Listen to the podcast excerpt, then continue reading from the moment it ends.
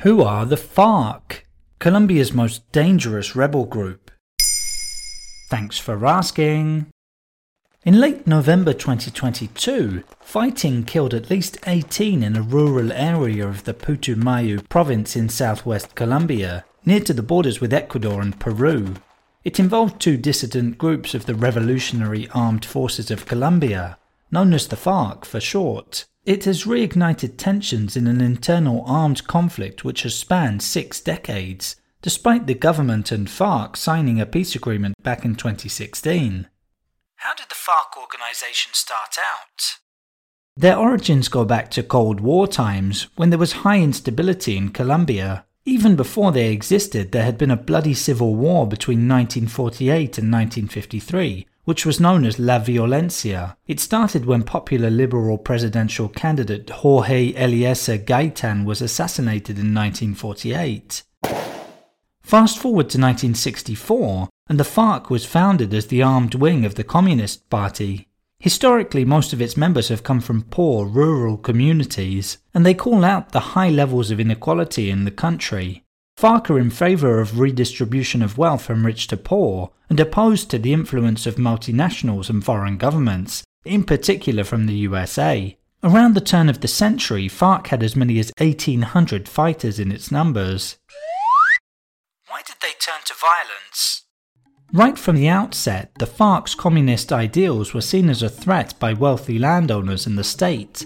As a result, the country's security forces were deployed to repress the group. FARC actions became particularly violent in the 1980s and 1990s. While their main enemies were the security forces, they also killed many civilians in public bombings and the placing of landmines. Kidnapping was one of FARC's signature tactics, each time asking for huge ransom sums in return for freeing their captives. Drug production and trafficking was also used to fund their operations. How did the peace process start? Peace talks first began as far back as the 1980s. After multiple failures, new negotiations began in 2012 under the aegis of the UN, and with Norway and Cuba acting as intermediaries. Many senior FARC figures had been killed in the preceding years, with the Colombian security forces receiving funding and training from the US government.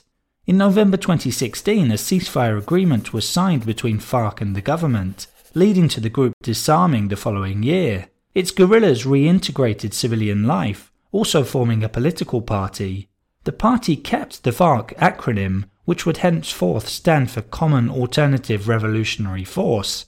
However, during and after the peace agreement, dissident FARC groups emerged, deciding to rearm or having rejected the peace process from the outset. According to a recent Reuters report, there are now around 2,400 dissidents in total. Estimates suggest that the FARC were responsible for over 200,000 deaths from the 1960s through to the peace agreement in 2016, of which 80% were civilians. There you have it. Now you know who FARC are.